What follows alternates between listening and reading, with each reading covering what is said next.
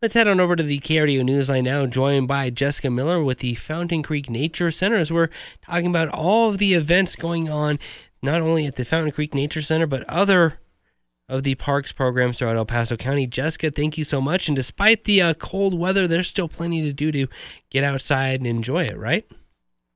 Absolutely. I'm starting to see signs of spring, but you know, with El Paso County, we could still celebrate winter for a couple more months now. Um, one thing to get you ready for um, winter or to help you get the most out of winter before it is totally over is we are offering a snowshoe hike up at Fox Run Regional Park. This is Saturday evening, March 18th. It'll be from 6 to 7:30 in the afternoon or in the kind of late afternoon, this is going to be a snowshoe sunset hike.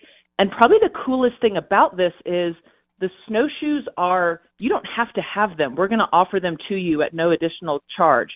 So the snowshoes are included, and our staff is going to guide you along and tell you about the history of snowshoes. I can't imagine what that's like. And then also a little about the natural history of the Fox Run area. You know that we've got a lot of focus on our Fox Run Regional Park area because that is the location of our third nature center that's on the way. Um, so definitely check out that sun that sunset snowshoe hike on March 18th. That sounds um, fabulous. one, yeah, yeah. Um, really, it's, it's, a unique experience. I don't have snowshoes. Maybe I'll sign up for it. Um, another one we've got coming up. This is a really special program. It is a year long and it's only for adults, the critically acclaimed Adult Birding Club is coming back to Fountain Creek Regional Park. Birding is a hobby that gets you outside, really in tune with nature. I mean, it increases all of your senses. I find it to be therapeutic in a way when I'm out on the trails trying to find birds.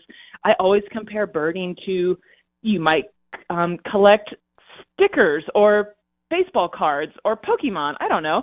Um, but birding is this skill that really connects you with nature. It's really good for your mind, your body, and I also kind of think it's a fun party trick. Like my friends are always impressed when I know what a bird is.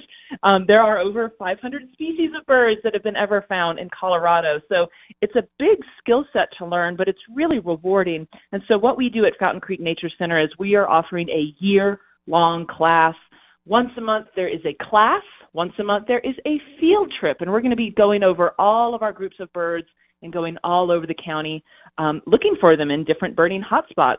So that's a really big one coming up just for adults, and it starts this month in March. March 16th is our very first class. So sign up soon. Space is really, really limited there. Yeah, and that's one of those things that it's, you know, one of those signs of spring that more and more birds will be coming around as well. Another sign of spring is uh, people maybe getting itchy to get out in the gardens as well. And there's some ways to uh, get some tips on that through uh, the Bear Creek Nature Center.